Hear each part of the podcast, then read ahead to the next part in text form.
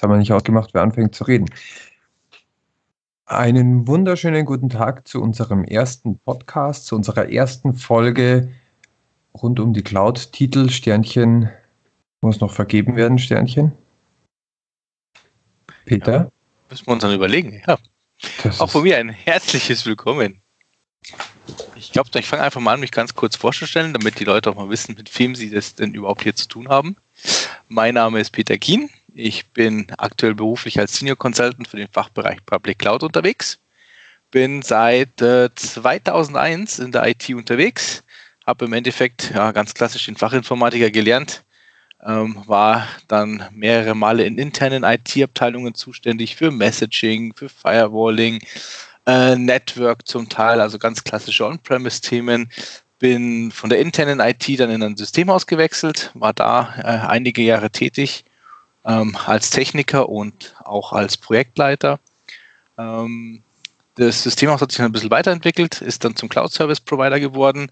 Das war äh, zu Beginn von VMware, wie VMware im Endeffekt seinen eigenen Public Cloud ähm, Dienst hochziehen wollte und bin jetzt seit gut zwei Jahren im äh, Bereich Consulting unterwegs und berate da größere Firmen, schlicht und ergreifend im Bereich Public Cloud. Private Cloud-Nutzung, ganz klassisch natürlich Office 365, ähm, denke ich mal, das haben die meisten von uns. Nutze aber tatsächlich auch für verschiedene Webseiten, ähm, Dienste. Ich habe äh, meinen Gaming-PC mittlerweile in die Cloud outgesourced sozusagen, miete da regelmäßig Maschinen, dass ich da auch mal ein bisschen spielen kann. Ähm, setze aber auch tatsächlich neuere Trends, die man so sieht, die vielleicht der ein oder andere Kunde noch nicht einsetzen möchte, probiere ich einfach mal bei mir aus, habe da auch meine eigenen Umgebungen in den diversen Public Cloud Bereichen, um das einfach mal zu testen, wie das Ganze sich so anfühlt, wie das aussieht und wie man es im Endeffekt beim Kunden dann auch einsetzen könnte. Teil von meiner Erfahrung setze ich tatsächlich auch bei mir im Ehrenamt ein. Ich bin seit 20 Jahren beim Roten Kreuz und da gibt es natürlich auch immer die ein oder anderen Themen, gerade in Großschadenslagen, äh, in ja, Großveranstaltungen, wie jetzt zum Beispiel ein G7-Gipfel oder so ähnliches. Da ist es auch immer ganz interessant zu sehen, wie man da die Cloud einsetzen kann. Und ansonsten, ja, verbringe ich einen Großteil meiner Freizeit tatsächlich mit meiner Familie. Genau, das war's von meiner Seite. Das ist also der Peter. Und anbei darf ich mich jetzt als Folge vorstellen. Mein Name ist Ralf. Äh, ich bin auch schon viel zu lange im IT-Business tätig. Angefangen hat alles irgendwann mal mit einem vom Nachbarn geschenkten Schneider-PC über Amiga bis hin zu den ersten Programmierungen, äh, die man quasi nur gelernt hat, um irgendwie seinen Rechner fit zu bekommen. Über 20 Jahre in der IT, obwohl ich eigentlich was ganz anderes werden wollte. Ich habe Maschinenbau studiert, mich auf Luft- und Raumfahrttechnik spezialisiert, aber habe immer mein Geld in selbstständigen IT-Themen verdient und bin so über Projektleitungen für große Enterprise-Firmen, über 10.000 Anwender, dann vor vier Jahren ungefähr auch ins Consulting gewechselt und mit dem Schritt eigentlich auch die Cloud kennengelernt. Es ist tatsächlich jetzt der erste Mal der offizielle Titel, den ich aber schon seit vier Jahren verfolge, Senior Consultant Public Cloud und Cloud Security. Das ist eigentlich nicht nur mein Beruf, sondern auch mein großes Hobby äh, das sich aus der ganzen Infrastrukturwelt, die ich vor allen Dingen aus der Client-Brille heraus beobachtet habe, ergeben hat, dass aber jetzt hat natürlich im Sinne der Cloud auch sehr stark Infrastruktur, Netzwerk, Datacenter, Ablösungen, alle Lösungen, die da dahinter stecken, betrifft. Ja, neben dieser Entwicklung quasi vom Freelancer zum Consultant angestellt äh, für alle möglichen Firmen, bin ich privat auch dem Zocken immer weiter entschwunden und habe mich da tatsächlich statt nächtelang nur irgendwelche Tasten zu drücken, da entschlossen, selber in der Cloud zu spielen, mir selber meine Applikationen zu bauen, hier in allen drei großen Cloud-Plattformen für mich mal so kleinere Lösungen zu bauen, äh, wie blumige Services, die dann über einen Raspberry angebunden sind oder jetzt gerade meine ersten Erfahrungen zum Thema Speech to Text. Ja, wenn ich dann nicht am Computer sitze, bin ich meistens irgendwo in der Natur unterwegs, in den Bergen oder sonst wo. Das heißt maximale Entfernung zum Computer, wenn nicht äh, Wenn man schon mal tagsüber 10 bis 12 oder noch länger 14 Stunden vor der Kiste hockt, dann muss man auch mal abschalten können. Und dann gibt es das genaue Gegenteil, nämlich offline, wie es nur geht, maximal irgendwo in den Bergen, versteckt zwischen Tälern und Bäumen und maximaler Natur. Genau, ich glaube, das war erstmal für einen kurzen Einblick, wer wir sind und was machen wir eigentlich hier. Wir haben beide, glaube ich, einen ganz guten Background, sodass wir über die aktuellen Themen und auch über die neuesten Do's und Don'ts in der Cloud sprechen können. Oder Peter, was meinst du? Auf alle Fälle. Aber ist dir eigentlich klar, dass ich jetzt seit deiner Vorstellung warte zu sagen, mir ist schon klar, warum du in den Cloud-Sektor gegangen bist? Irgendwie brennt dir da was auf der Zunge. Ja, natürlich, wer Luft- und Raumfahrt äh, studiert hat, verstehst du, äh, ah, dass der in die Cloud geht, war ja klar. Ja, wenn schon nicht die, bis ganz nach oben, dann zumindest halbe Strecke, oder? Sozusagen. Ja. ja irgendwie bin ich dem, dem äh, Drang, die Erde zu verlassen, dann doch immer treu geblieben. Das ist wohl wahr. Da hat sich der Kreis geschlossen. Sieh mal an. Ja, dann wollen wir mal hoch, äh, loslegen, oder? Heute gleich mal mit dem, gleich mal mit dem ersten und dem aktuellsten Thema zurzeit, glaube ich, oder? Denke ich auch. Das ist, äh, ich glaube, das Thema, was immer mehr Wichtigkeit gewinnt und auch die Wichtigkeit immer mehr einnehmen wird. Das heißt, vielleicht hat der eine oder andere das Thema noch nicht gehört. Es wird ihm aber, wenn man sich mit der Cloud gerade im Enterprise-Umfeld oder vor allen Dingen im Enterprise-Umfeld befasst, demnächst begegnen.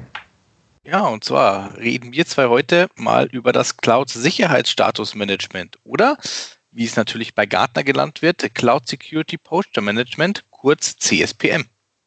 Ganz genau.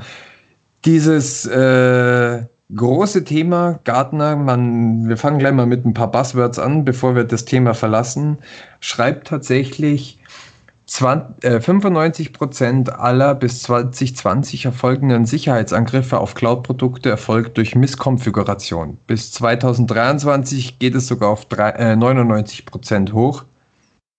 Und das muss man irgendwie zu verhindern wissen und irgendwie in, die, in den Griff bekommen. Gut, und das Thema ist ja an sich ja nicht neu, das kennt man ja auch schon. Ja, der klassische S3-Bucket, der natürlich einfach mal public reingestellt wird, wo Patientendaten drin liegen oder irgendwelche, irgendwelche Finanzinformationen oder der Blob-Storage, der nicht geschützt ist, äh, Standardpasswörter, die vergeben werden für irgendwelche äh, Applikationen oder natürlich auch Applikationen, wo das Passwort im Klartext drin steht. Ja, das ist der Klassiker, der wieder neu beliebt wird den hat man sich schön abgewöhnt. Man hat das Post-it nicht mehr am Monitor hängen, um in seinen Computer reinzukommen. Jetzt schreibt man es halt in einen Textfile, mit dem man dann den Upload seiner Daten in die Cloud steuert. Richtig, genau. Also das ist, äh, ja, ich glaube eigentlich das Thema schlechthin. Und da sind wir wieder auch natürlich bei dem Thema Programmieren, was heutzutage für viele sehr, sehr einfach wirkt, aber auch gewisse Risiken birgt. Muss man ganz klar sagen.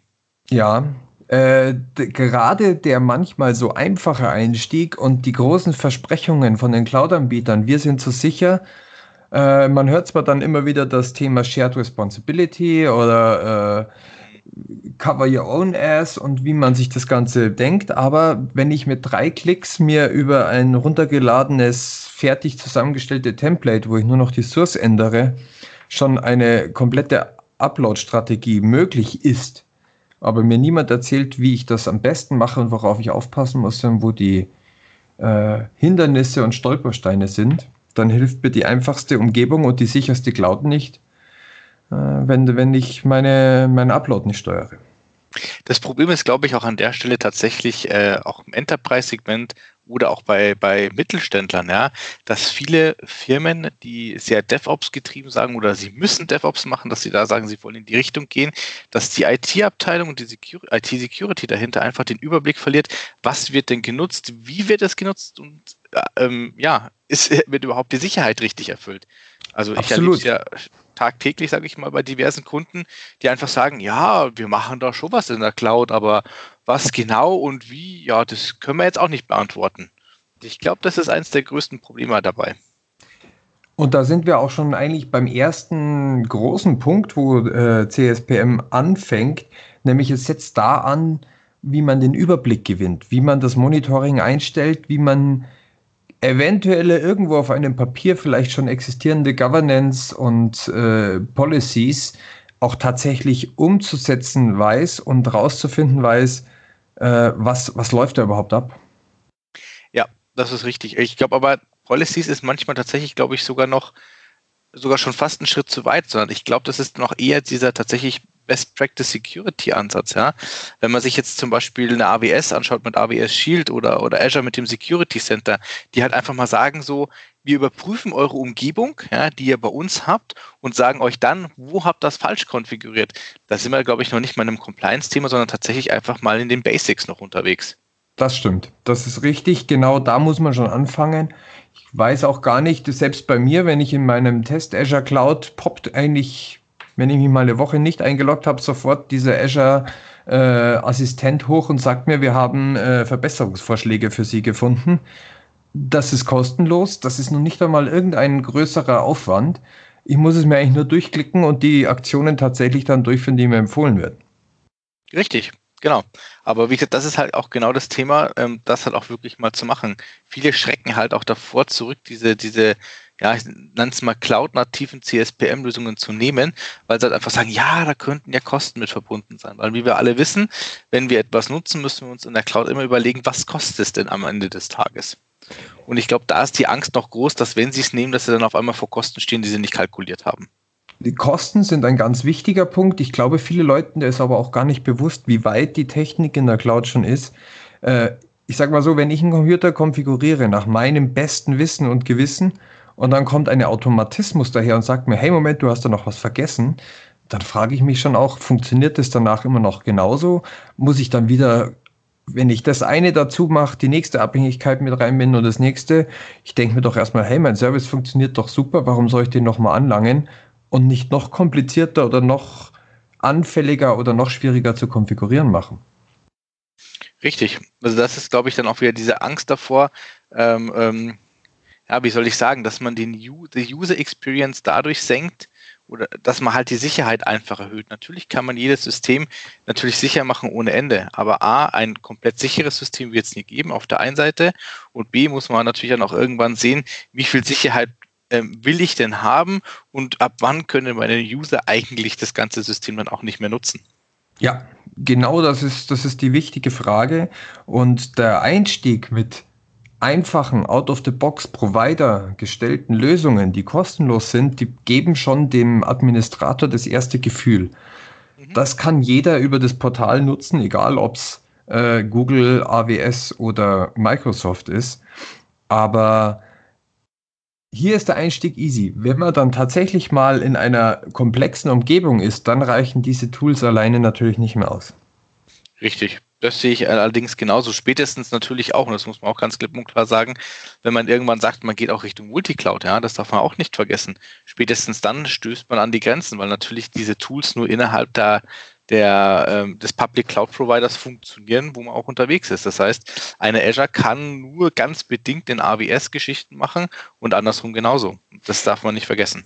Genau, erstens mal die direkten Sachen, aber auch alles, was dazwischen läuft, was ich vielleicht irgendwie dazwischen baue.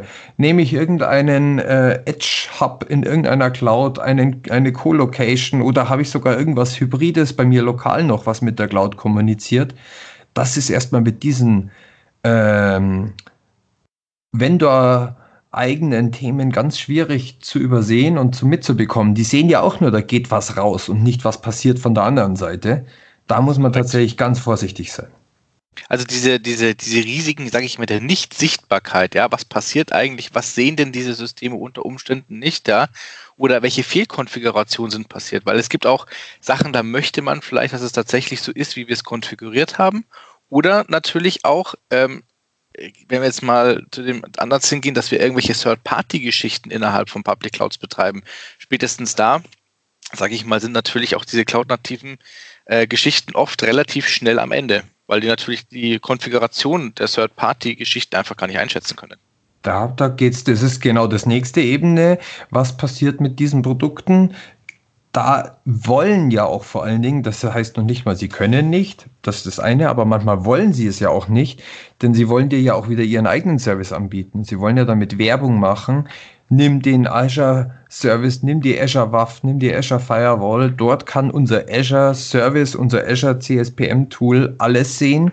Nimmst du einen Drittanbieter, dann fällt das natürlich auch nochmal raus. Das heißt, du hast hier eine doppelte, doppelte Bedingung, die dich eher in die eine Vendor-eigene Geschichte drängt und natürlich die wirtschaftlichen Interessen dahinter stehen.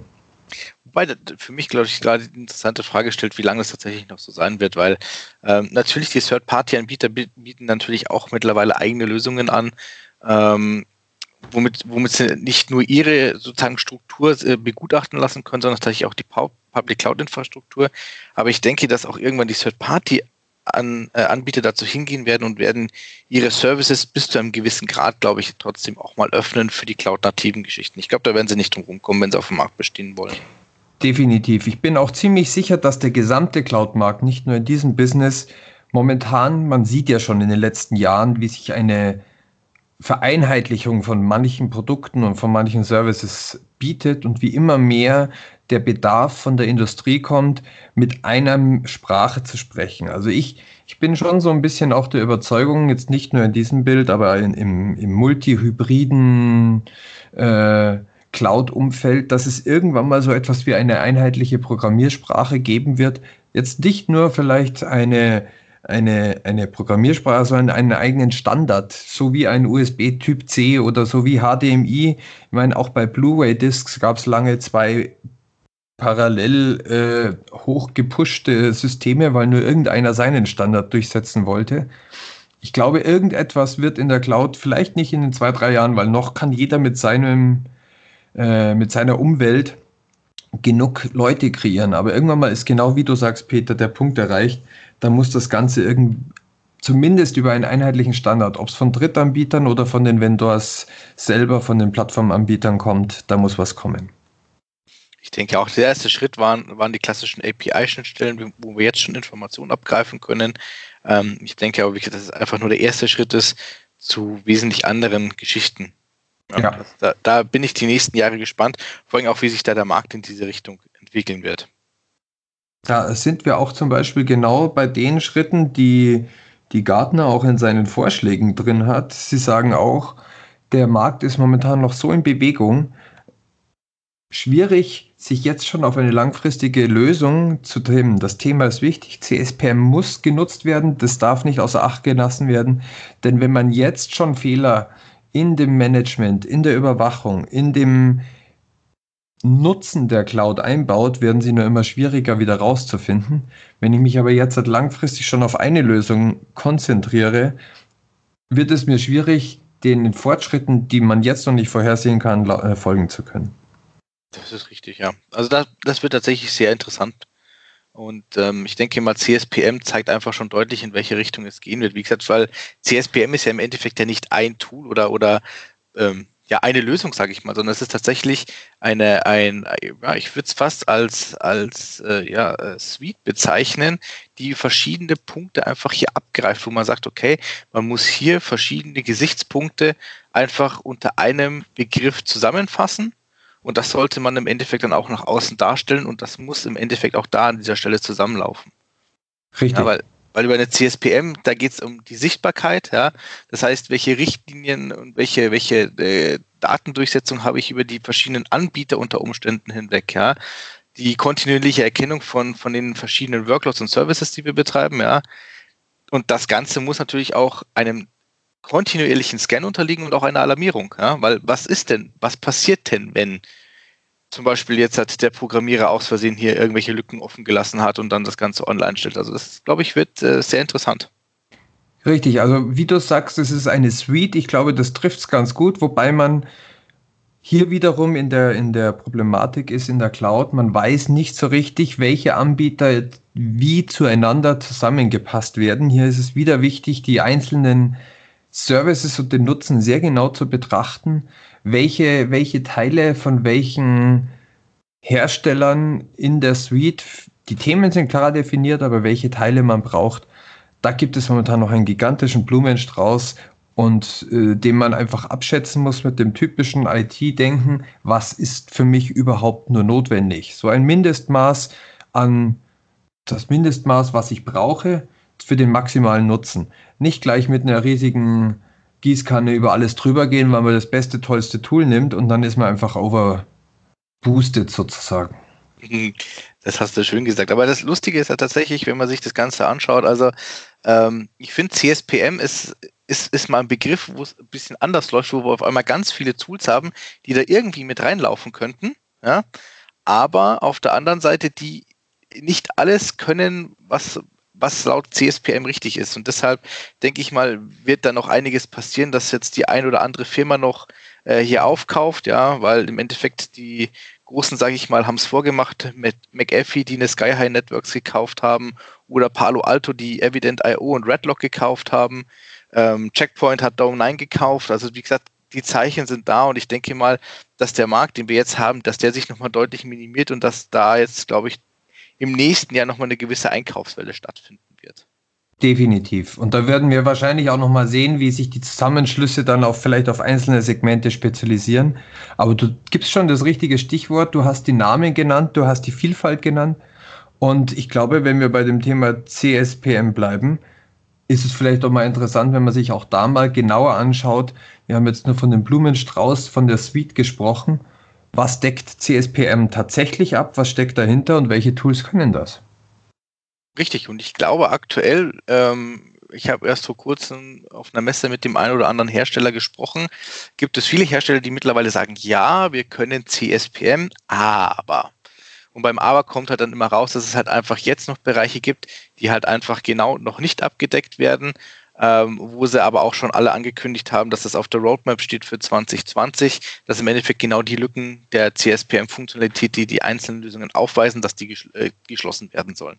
Und deshalb entweder, denke ich mal, werden sie einkaufen oder sie werden tatsächlich hier, ähm, ja, sag ich mal, die, die große Entwicklung starten, aber ich glaube eher weniger, dass sie die Entwicklung starten, sondern eher, dass sie wirklich einkaufen gehen, alle miteinander. Ja, es wird immer mehr, wie gesagt, wie wir ganz am Anfang gesagt haben, es ist ein Anfang momentan da. Die äh, Provider angebotenen Lösungen sind nicht vollständig genug, die Drittanbieterlösungen auch nicht. Äh, ich glaube, hier wird jetzt jeder so ein bisschen feststellen, man kann, momentan ist es gut mit der Suite, die man anbietet, aber man wird feststellen, wo die Kundenanforderungen herkommen und was dann entsprechend strategisch entwickelt oder zugekauft werden muss. Da werden sich noch ein paar schöne Zusammenschlüsse ergeben. Ich glaube, da haben wir das Thema, da können wir nochmal tiefer reintauchen. Auf alle Fälle. Ich bin vor allen Dingen gespannt, was die, was die ganzen Cloud-Provider machen werden, weil die werden natürlich sagen, ja, wir machen das und aber ab einem gewissen Punkt muss man halt einfach die Münzen einwerfen. Und ich glaube, da könnte es dann interessant werden. Absolut. Du, da haben wir schon das Thema für unsere nächste Runde. Wo ist der Münzeinwurf bei Azure und Co? Ja, ich, ich, ich glaube, es ist vielleicht mal ganz äh, interessant, tatsächlich jetzt hat, wir haben das allgemeine Thema, wir haben den Nutzen und die Möglichkeiten besprochen, mal so einen Einstieg in die, in die Nutzung zu, zu betrachten. Mich würde mal interessieren, wie du vorschlagen würdest an einem konkreten Beispiel. Wie kann man da eintauchen? Mhm. Können wir gerne machen, das ist kein Problem. Wunderbar. Dann haben wir jetzt sogar schon unsere Zielsetzung überschritten. Wie immer verquatschen wir beide viel zu viel Zeit. Ja. Aber niemals, niemals. Aber ihr seht schon, wenn ihr uns zuhört, so laufen bei uns auch äh, normale Unterhaltungen ab. Und die Überlegung, einen Podcast zu machen, kam eigentlich nicht daher, dass wir gesagt haben, wir müssen uns jetzt überlegen, wie reden wir miteinander, sondern eigentlich ist es das, was wir eh schon die ganze Zeit machen, Peter. Wollte ich gerade sagen, das ist das, äh, das, das tägliche beim Kaffee oder äh, mal am Telefon Gerede, wo halt ganz viele gesagt haben, dass es halt inhaltlich so viel mitgibt, ja. Also ich, wir erleben es halt auch einfach oft, dass die Kollegen irgendwann bei uns daneben stehen und sagen, hey, und das hätte man jetzt einfach mal aufnehmen müssen, damit man sich nochmal anhören kann. Genau. Und fürs erste Mal waren wir noch ein bisschen äh, in einem neuen Thema drin. Wir schauen mal, wie die nächsten Themen weitergehen. Äh, Feedback, Kommentare immer gerne. Was können wir besser machen? Wie können wir weitermachen? Aber beim nächsten Mal steigen wir tiefer ein und wir bleiben erstmal beim Thema CSPM. Ich glaube, das ist der heißeste Scheiß momentan, den die Cloud braucht. Richtig. Und falls noch Fragen sind, wie gesagt, gerne kommentieren und ihr findet auch äh, unsere Kontaktdaten auf Xing und LinkedIn, werden wir mit anhängen. Das heißt, wer uns sucht, wird uns auch dementsprechend finden. Wunderbar. Dann danke dir, Peter, für die Zeit. Ich habe auch zu danken und an oh. unsere Zuhörer vielen Dank. Verzeih. Servus.